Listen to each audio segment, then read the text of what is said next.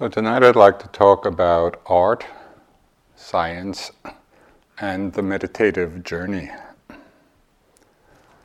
Recently read an article about the Russian painter Vasily uh, Kandinsky, who lived from about the middle of the 1800s to the middle of the 1900s. And he was credited with being uh, the first painter to paint uh, purely abstract art. As I read this article, I was struck by the similarities between his development as an artist and the unfolding path of insight that we undergo as we practice meditation. In a very real way, we're all artists. Know, we're creating our lives on the canvas of the world. And if we do it knowingly, if we do it with awareness, then we can express with our lives the same creativity that the artist does with paint or with music or with words. So, the first step in both the journeys of an artist and of a meditator, of a yogi, is developing a heightened awareness of the present moment. And for Kandinsky, this seemed to happen quite naturally. And there was quite a striking story told of him as a young boy.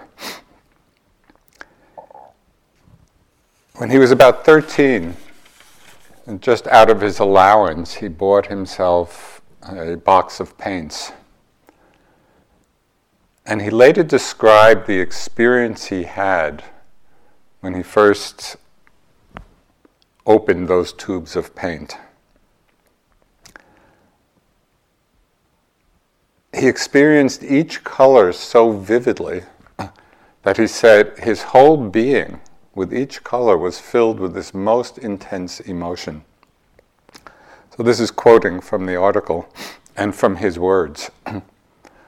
One squeeze of the fingers, and out came these strange beings, which one calls colors exultant, solemn, brooding, dreamy, self absorbed, deeply serious, exuberant with a sigh of release, with a deep sound,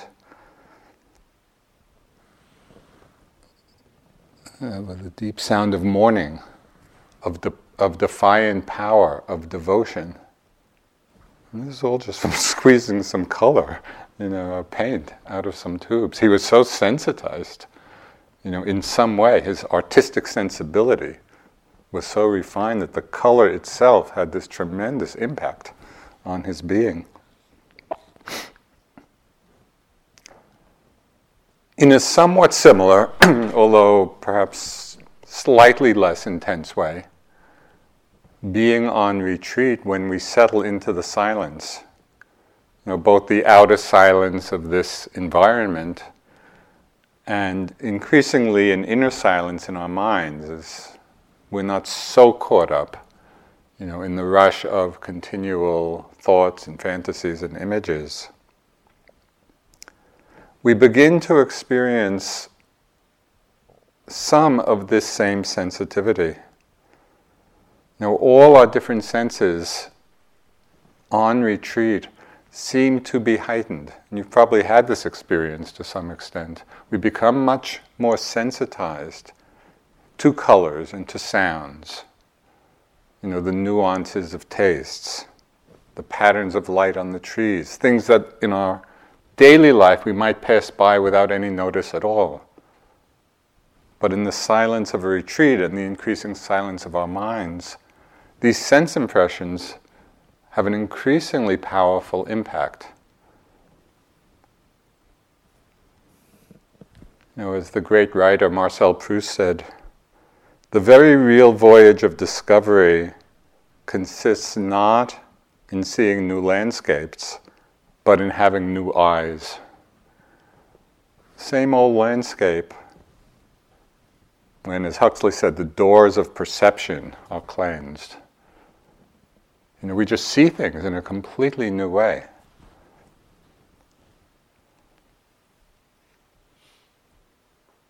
So, one of the simplest ways to nurture this openness and sensitivity, and a very helpful thing to do on retreat, is by slowing down. Usually in our lives, and especially in this culture, we're so busy rushing from one activity to another.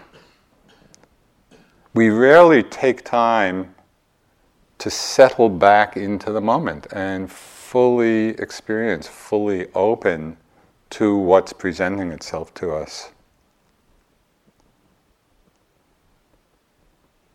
Now, in our usual daily lives, do we take the time to really see and to really hear and taste and smell and feel the wind on our skin or the warmth of the sun?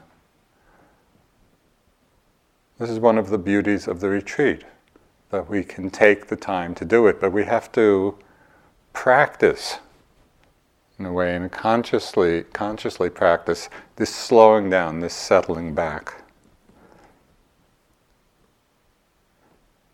The artist Georgia O'Keeffe, she expressed it so well. She said, To really see takes time, like to have a friend takes time. So, in a way, we are allowing ourselves to make friends with our experience in a very intimate way. So, one important mindfulness practice while you're here is to slow down. Now, this doesn't mean holding yourself back, and it doesn't mean getting tight or tense in it. And it doesn't mean necessarily that you're always creeping along. It's just relaxing back with ease into the present moment. And then, particularly noticing those times when we feel, when we have the feeling of rushing. That's a common feeling. And I think we're all familiar with that.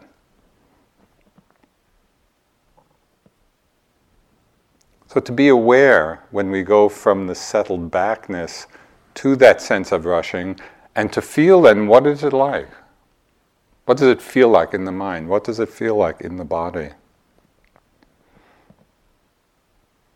Now, when we're rushing,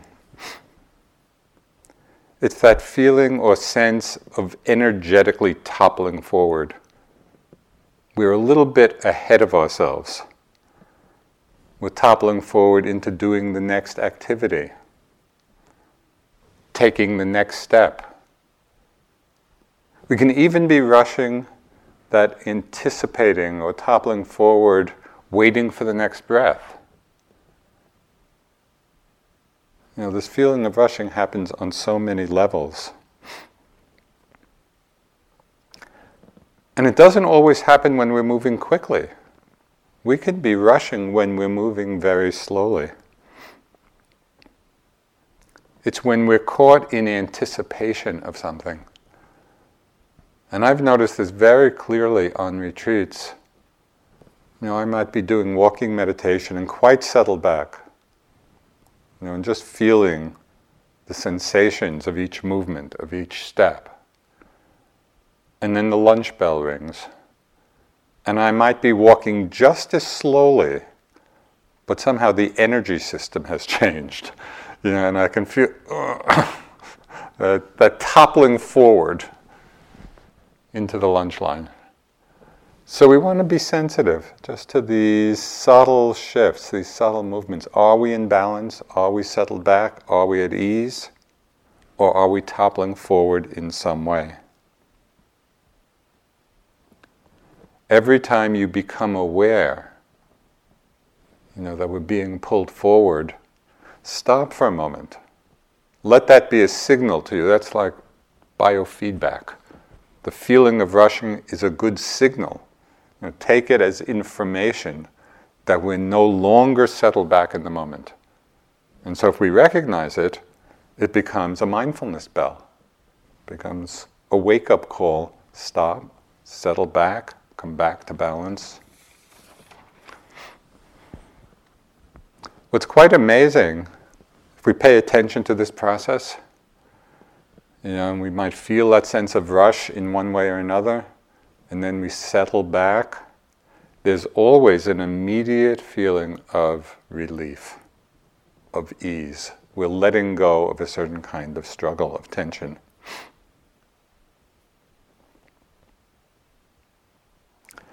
There's a very interesting connection between the perception of beauty and the Dharma. Why is it that almost everyone enjoys a beautiful sunset?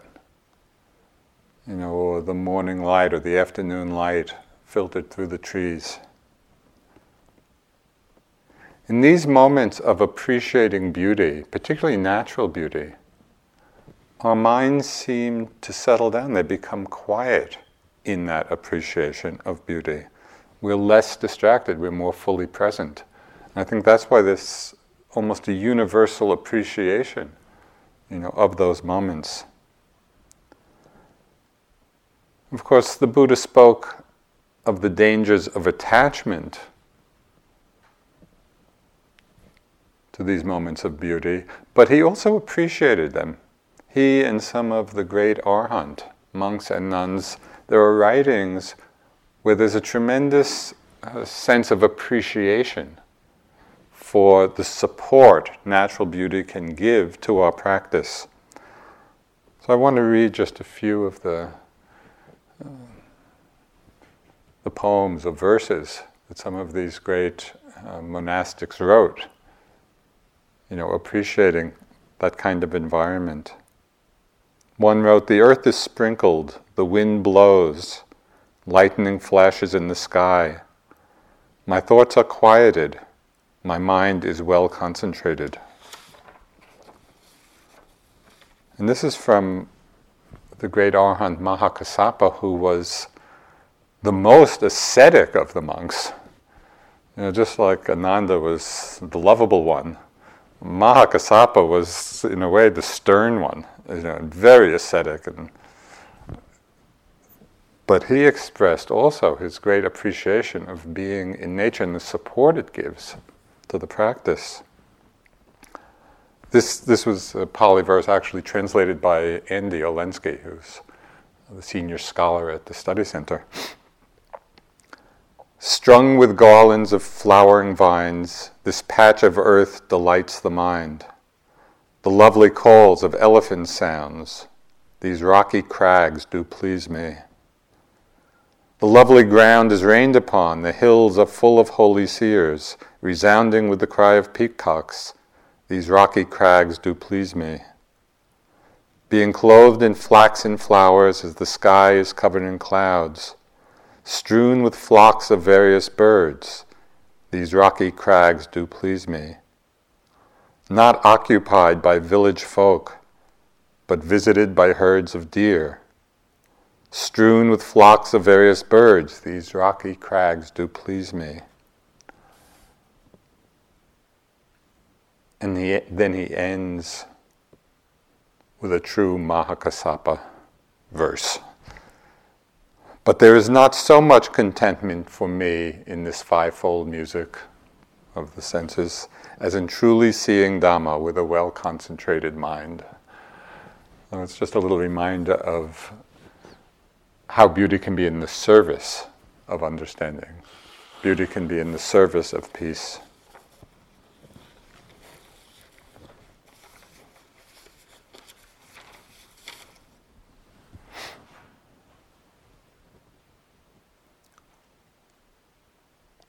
This slowing down instilling the mind and becoming more aware of just the ordinary experiences of our lives. These are not, these are not kind of subtle esoteric states. It's just being open and more sensitive to the ordinary sights and sounds and smells and tastes and sensations that we experience during the day. This is the first step in creating our lives as art. So, after years of living with this sensitivity, Kandinsky, the artist, had a tremendous breakthrough. So remember, he, he was describing his first experience when he was 13 years old.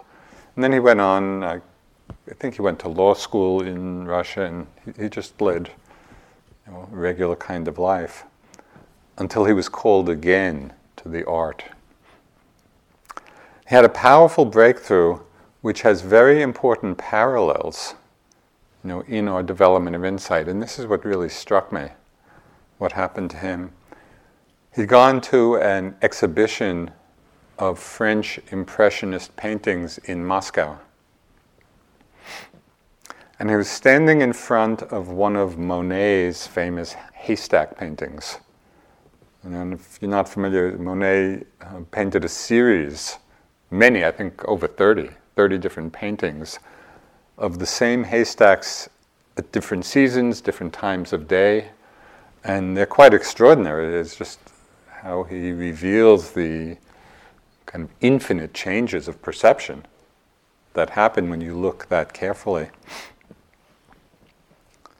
So Kandinsky was standing very close to one of these haystack paintings and looking at it very intently. And then he lost all recognition of it as being a haystack. Now, he was looking so closely that haystack disappeared and he only saw the thousands of brushstrokes you know of the painting so it's as if the conventional understanding the conventional reality of the world in that moment for him disappeared and he was perceiving his world in a whole new way he said that at first, this recognition, this new recognition, this new way of perception was extremely painful and disorienting. So imagine we have a background in the teachings, and so we kind of have some context for understanding this. But imagine somebody with no context for, for understanding but just through the power of his own intense looking and concentration and sensitivity, all of a sudden the whole conventional world disappears. And he's in a whole new realm, on a whole new level. And you can imagine how disorienting it was. But then he noticed, after that first disorientation, he also noticed how compelling it was. So this is what he wrote. Surrendered to the unexpected power of the palette, previously hidden from me, which exceeded all my dreams. The painting took on a fairy tale power of splendor. I love that. you know, just the sense of seeing vast new possibilities open up when we can see through our attachment to conventional reality. So, what does this mean for us as yogis, as meditators? With close, careful attention, the haystack disappears, and all that remains is this world of color, no longer limited by preconception or by preconceived forms. In just the same way, when we look this carefully at what we call self, this mind and body, the conventional idea of self completely disappears, just like the haystack disappeared for Kandinsky. We go from the concept or the idea of self, which is so deeply ingrained this is a very powerful conditioning for all of us.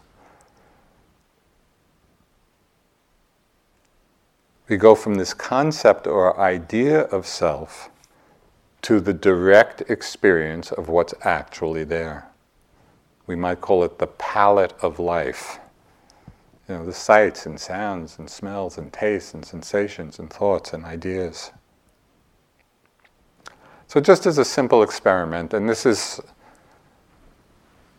this is more radical for people less familiar with the practice, so for you it'll just be a little reminder. Pay attention now to however your hands, whatever your hands are touching. You know, whether they're touching each other or resting on your knees or your lap. And if I were to ask the uninitiated, what do you feel? Most people would probably say, Oh, I feel my hands, or I feel my legs.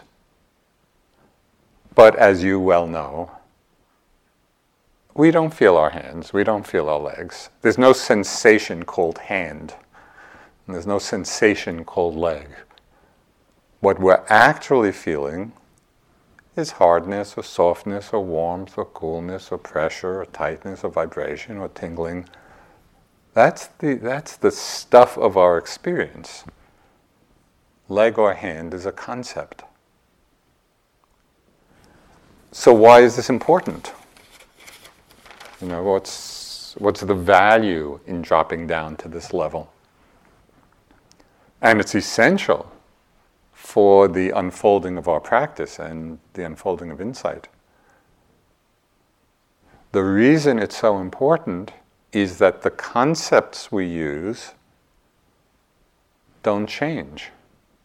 Hand today, hand tomorrow, leg today, leg tomorrow. And when we stay on the level of concept, we can be deluded into thinking that hand and leg are permanent because the concept stays the same. But when we drop down to the level of experience, of, of just the changing sensations, the changing vibrations, the impermanence of our experience is so evident. You know, we can see it so clearly. The sensations don't stay the same even for two moments. And so it allows us to understand in a much more fundamental way this great truth of impermanence.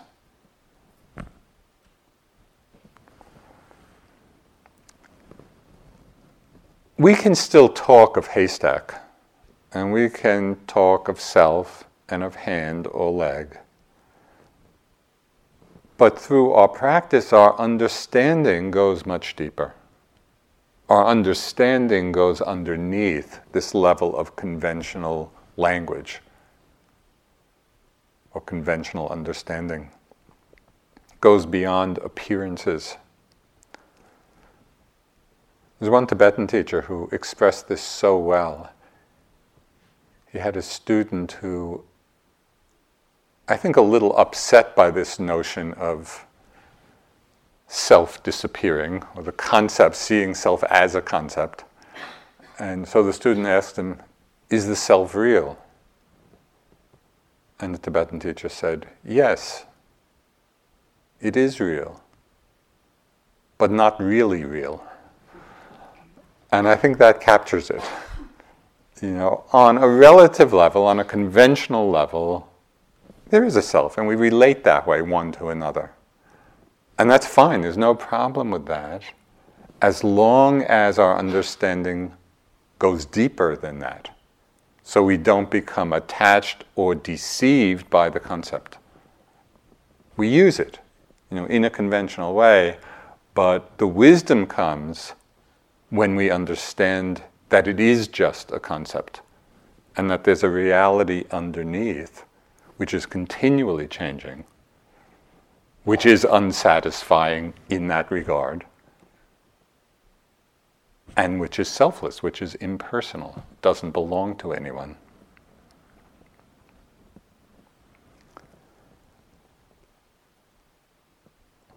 It's precisely in this growing recognition of emptiness of self.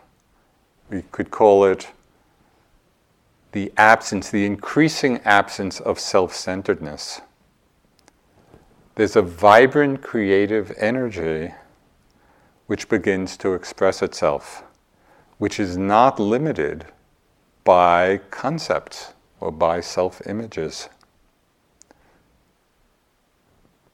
As we begin to let go of our attachment to the concept of self, of I, of mine,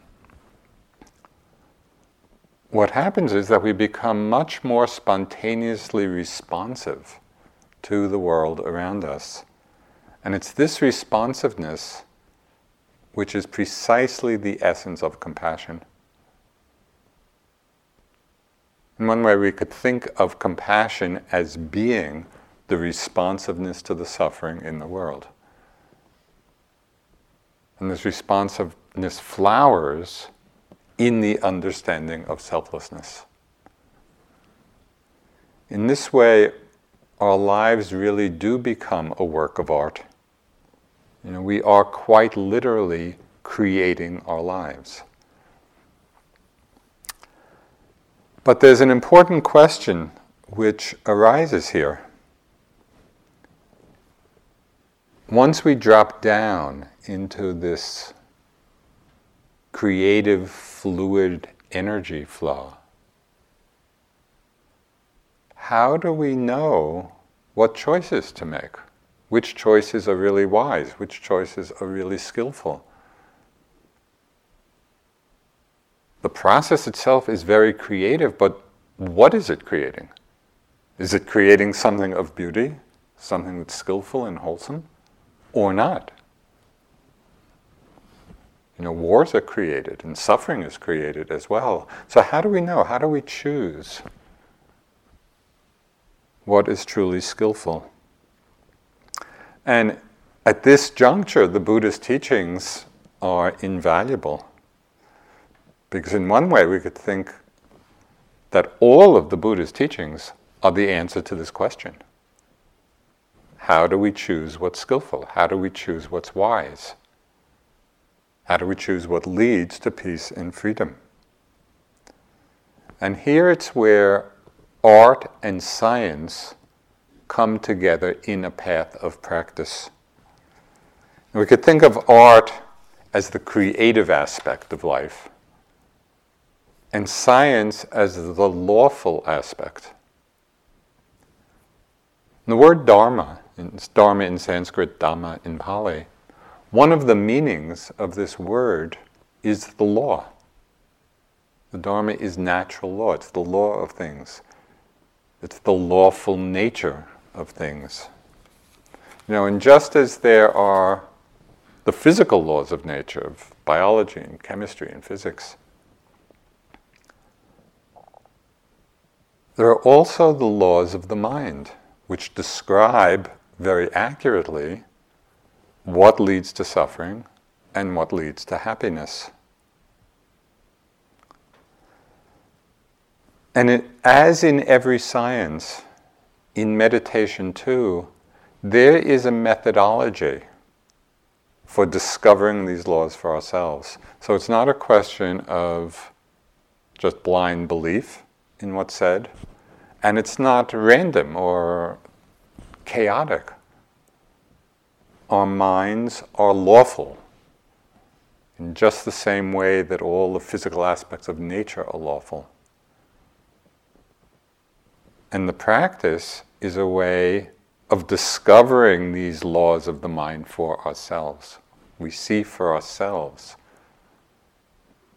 what brings about peace, what brings about suffering.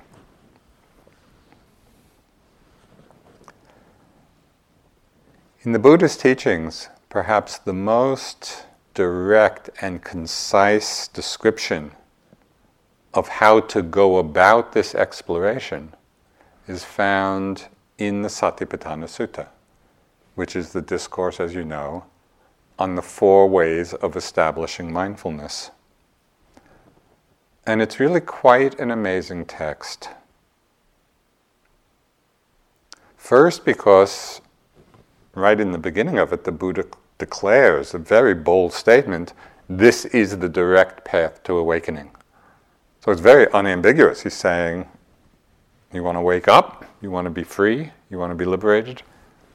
This is the direct path. So it's very straightforward in that way. And second, it's so amazing because in just a few short pages, the Buddha provides a map of the entire Dharma.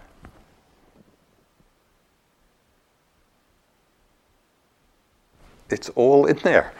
Yeah, and if we could just enter the doorway through any of the practices described, all of the Dharma would be revealed. Not only is there a map of the entire Dharma, but there are also very explicit and specific instructions on how to practice. So it has this very pragmatic rather than theoretical uh, aspect.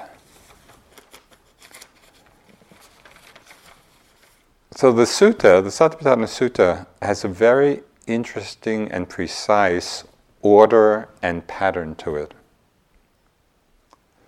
First, there is a specific instruction for what it is that we should be observing.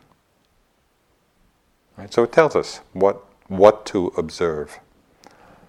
For example, the four foundations we observe the body, we observe feelings, we observe the mind and mind states, we observe what are called those categories of experience, the hindrances and the factors of awakening and the sense bases. So all of this is laid out very systematically.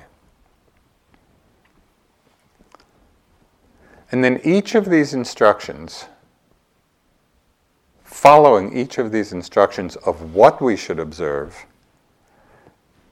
there is a refrain which tells us how and where to observe these particular objects. So this refrain happens 13 different times in the sutta.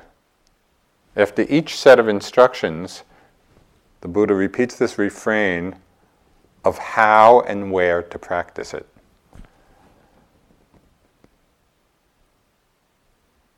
It's extremely interesting to watch one's own reaction and response, especially when reading, or also in hearing, when we hear the same thing 13 different times.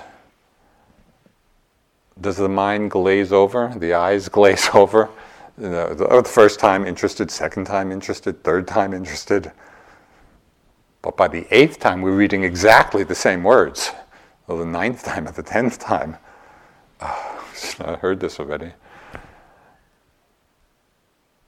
But we might have a different attitude towards this. We might think, oh, the Buddha said this 13 different times, maybe it's important. You know, maybe we should really pay attention to what he's saying. I think the second is the wiser approach.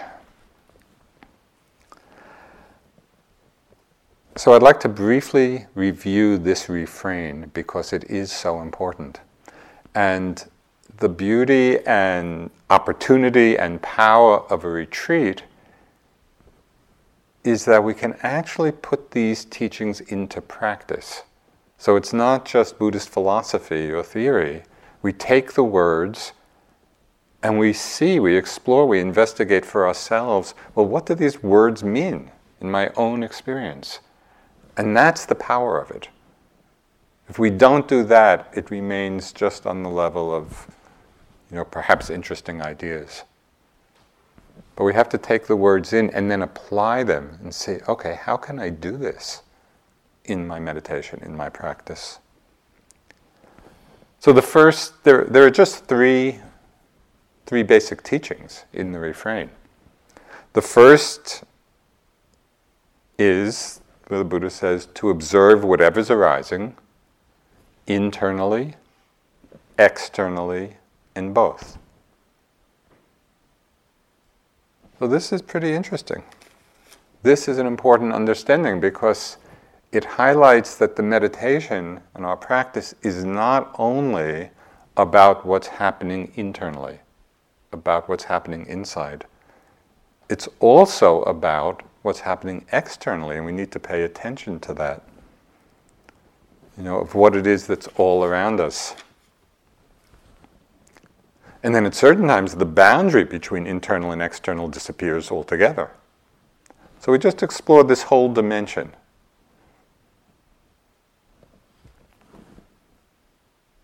So let's, we'll just take the example of the body but it can be applied to all the other uh, foundations of mindfulness as well. Okay, as we're aware of the body internally, that's I think pretty clear. We can be aware of the breath, we can be aware of bodily sensations, we can be aware of different movements and activities.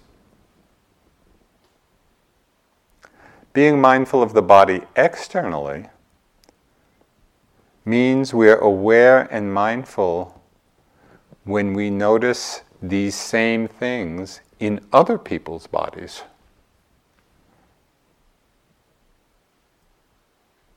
So here, mindfulness means noticing this in other people's bodies without judgment, without evaluation. So, a few examples of how this might work and how helpful it would be for our own practice. Suppose you're sitting in the hall and it's nice and quiet, and then the person next to you starts to breathe loudly. So, what's the first reaction? Almost universally. Why is this person bothering me? You know, why are they disturbing my meditation? Don't they know they're supposed to breathe quietly? But what if we remembered at that time, oh, I can be mindful of the body, of the breath externally? That means being mindful of someone else's breath. So we're sitting, if we remember this and remember it's equal. The Buddha is saying be mindful internally, externally, and both. So if we simply make the external breath the object of our meditation. It's equal to the awareness of our own breath. And so the mind is relaxed, at ease, there's no struggle, there's no selfing. Another situation. And there are many, there are thousands of examples of where this would be helpful.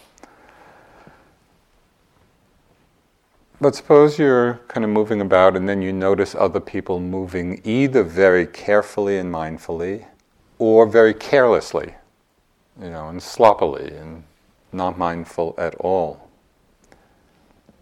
If we're not mindful of the body externally, right, if we're not mindful or aware in that way, that is, of the bodily movements of others, in seeing someone moving really carefully, and slowly, very precisely and gracefully, we might think, oh, they're really good yogis.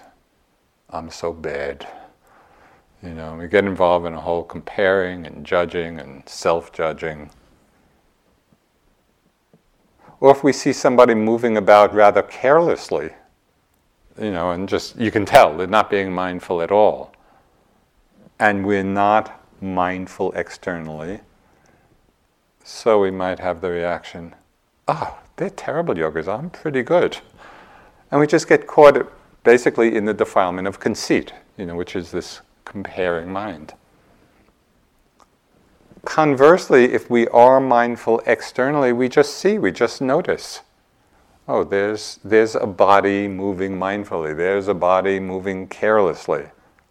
We're mindful, and our own minds stay at ease, stay at peace, non reactive. Not only that, in the situation of being with others who are very mindful, if we're mindful of their mindfulness, it actually makes us more aware and more concentrated. And I know that you've had this experience. We can get very concentrated watching the mindful movements of others. I had this experience in, in different situations. I don't know whether any of you have kind of participated in the Japanese tea ceremony, you know, but it's it's really a beautiful. It's a very formalized preparation and serving of tea. And every movement, every movement is completely precise and done with great care. So if you're sitting there and watching the tea master, you know, do this, by the end of that tea ceremony, our own minds are extremely still and quiet and concentrated. You know, because we're in a situation where being mindfully externally is part of the whole experience. So, by frequently repeating this instruction, be mindful internally, externally, and both, the Buddha is really reminding us to pay attention in all circumstances. It's not just about when we're focused inward, it's about when our attention is also engaged outwardly. So I'll repeat this now 13 different times. just imagine that I do. Let it in. This is an important instruction. Be mindful internally, be mindful externally, be mindful both, whether it's the body. You can do the same thing with emotion. You know, suppose we could be mindful of anger internally or happiness. Okay, we know what it means in meditation to be mindful of these emotions within ourselves, but if we see somebody else, it's, you know, can be fairly obvious in different situations when someone is angry or happy or sad or whatever the practice is to be mindful of those emotions externally.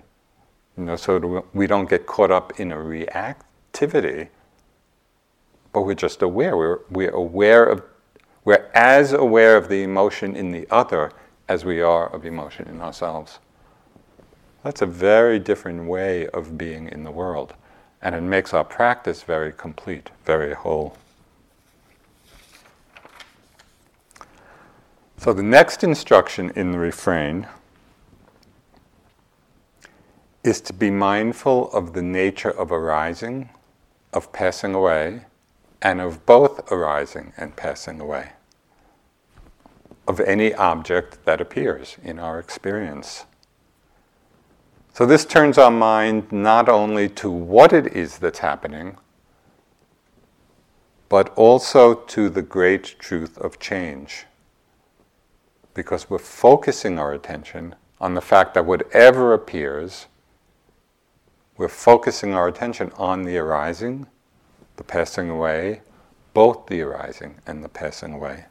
So when we were practicing with Sayadaw U Pandita and going in for interviews to report our experience, it was a very he had a, he had a quite formalized way of reporting, where we would have to describe in some detail some segment of our sitting, of our walking.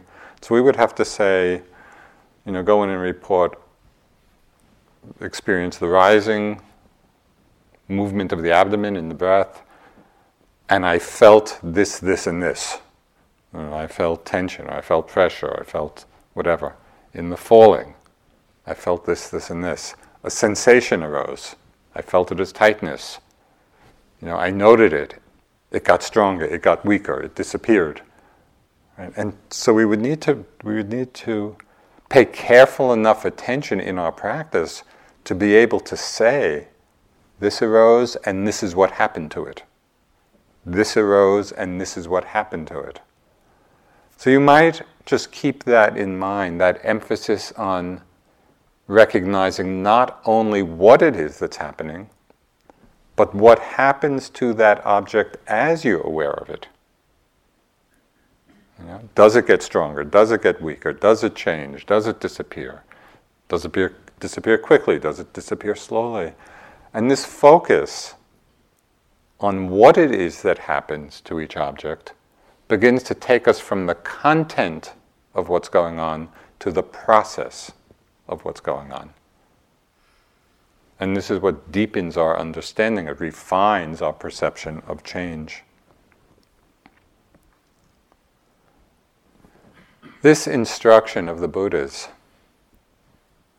to see the changing nature of experience, to pay attention to the arising, the passing, and both the arising and passing is central. It's of the utmost importance for our practice Ledi Sayadaw, who was one of the great Burmese masters around the turn of the between between the end of the 1800s and the beginning of the 1900s, right, right around then. Uh, uh, I was going to say the turn of the century, but then I got confused. Which century? that's the century. He was a great scholar. He, he, was a tremendous scholar of the Buddha's texts and a great meditation master. So he was really speaking from his experience. And there are some uh, books of his teachings, which is just a wealth of Dharma.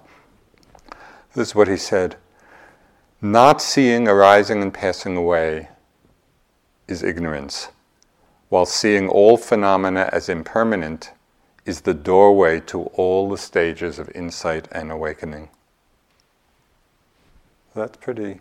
Not seeing arising passing away is ignorance. Seeing all phenomena as impermanent is the doorway to all the stages of insight and awakening. So, when the Buddha repeated this 13 different times with respect to every kind of object that arises, see the arising, the passing away, both, he was giving importance to this. So, in your practice, keep this in mind. Keep this instruction, you know, as the context for how you're practicing.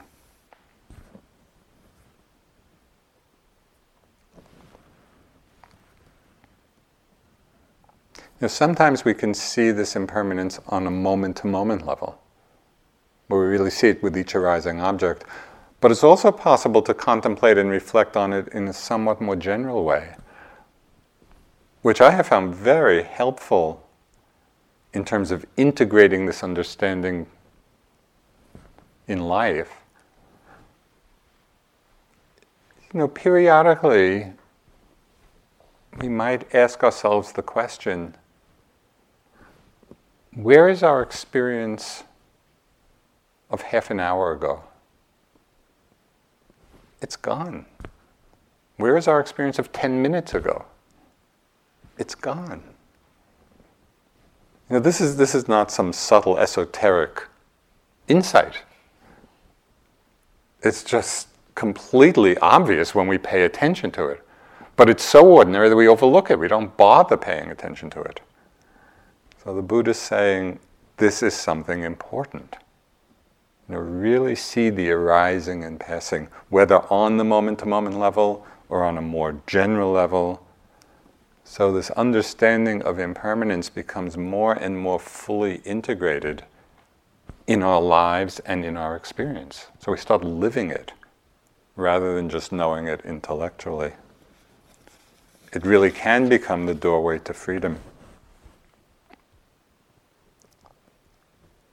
So, we contemplate everything that's arising internally, externally, and both. We contemplate the arising and passing away and both. So the last instruction in the refrain also has particular importance for how we practice. So this is particularly with regard to the first foundation, you know, of the body, but it applies to all the others as well. This is what it says in the refrain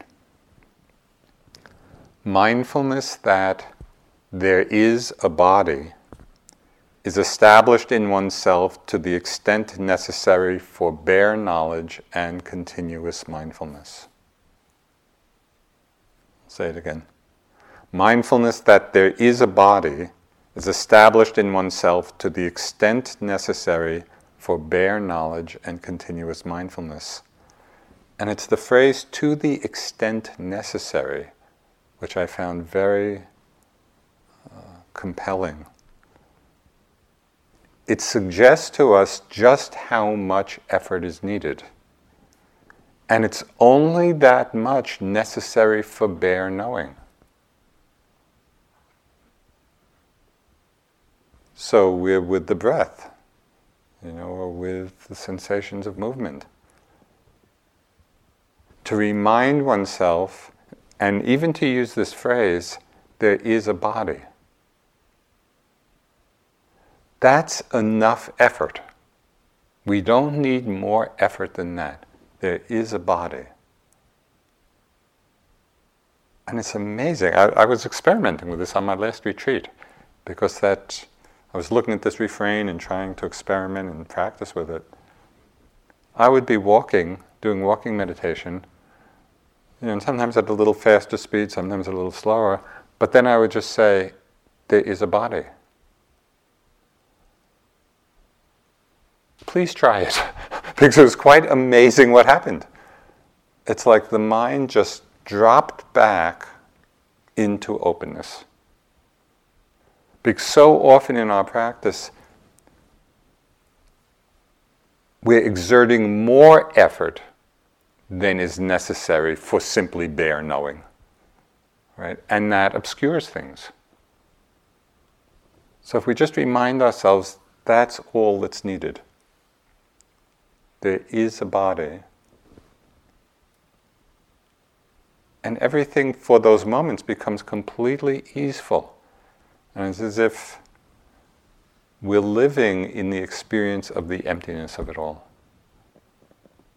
Again, this is something you have to you have to experiment with for yourself and, and apply it in your own practice and see see the effect of it.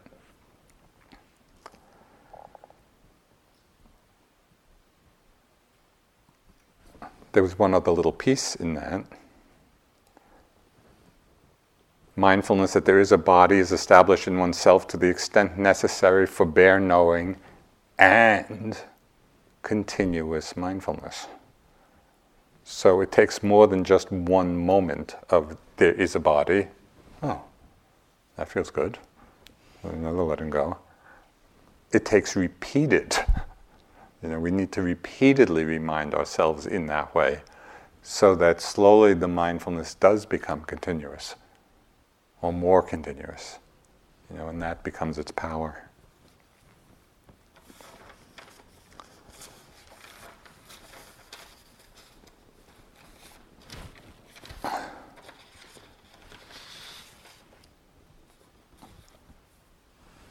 There's a very clear instruction about this by one of the great Tibetan Dzogchen masters. His name is Trungpa Rinpoche.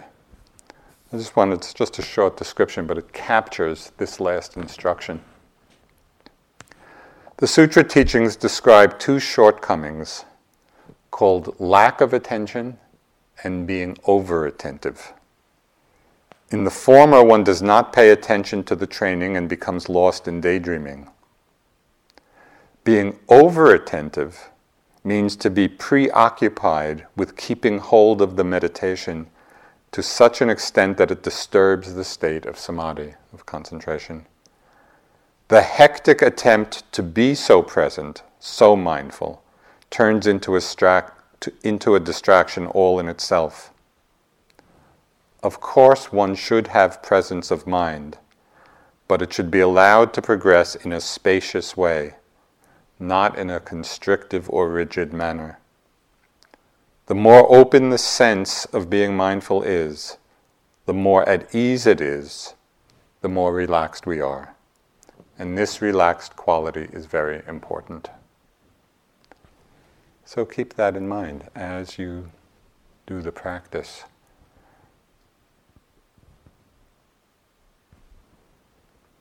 Not lack of attention, not being over attentive. Mindful just to the extent necessary. There is a body you know, for clear knowing and continuous mindfulness. Okay, so the Buddha concludes the refrain noticing things internally, externally, in both, being with the arising, passing away, and both, and being mindful just to the extent necessary for clear knowing. He concludes this refrain, which he repeats so many times, with an inspiring reminder of the benefits and fruits of practicing in this way. So he concludes the refrain by saying, And one abides independent not clinging to anything in the world. And I love that line. It just feels it's so expressive to me of the freedom that this practice is all about. And one abides independent, not clinging to anything in this world. It's a reminder that all the methods, all the techniques that we use, all the words that we use, are all in the service of non clinging. You know, and that, that is the essence of the liberated mind. So let's sit for just a few moments.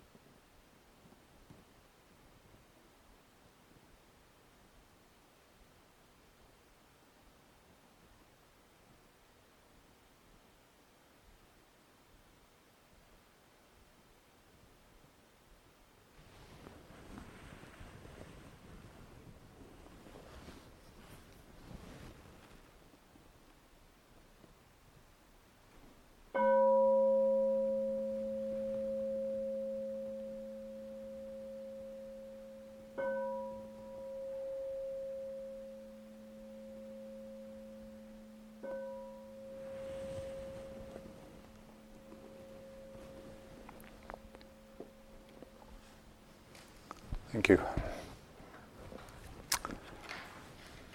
Let's chant the sharing of blessings.